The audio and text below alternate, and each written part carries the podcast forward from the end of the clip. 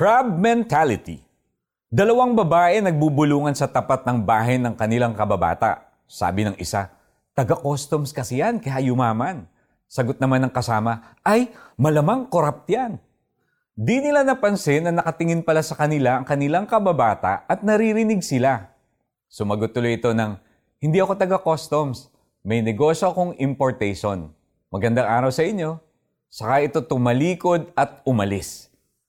Naging biktima ka na ba ng ganitong pag-iisip at usapan ng mga tao? Ang mag-isip ng mali sa kapwa at siraan ng kanilang puri marahil ng dahil sa inggit. Sa Filipino setting, crab mentality ang tawag dito. Kapag may isang umaangat, ibinababa naman ng iba.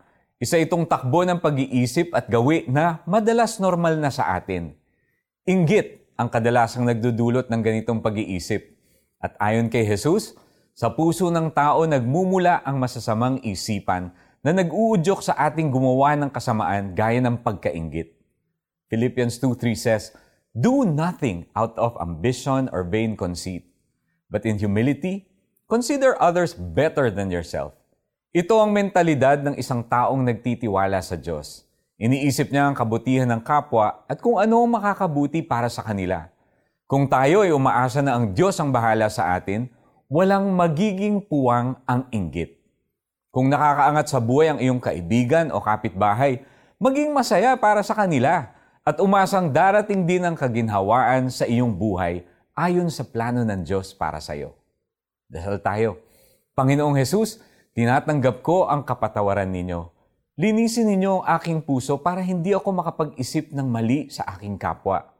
Naway maging pagpapala ako sa lahat ng tao nakakaangat man sila sa buhay o naghihirap, upang makilala din nila kayo bilang Diyos at tagapagligtas.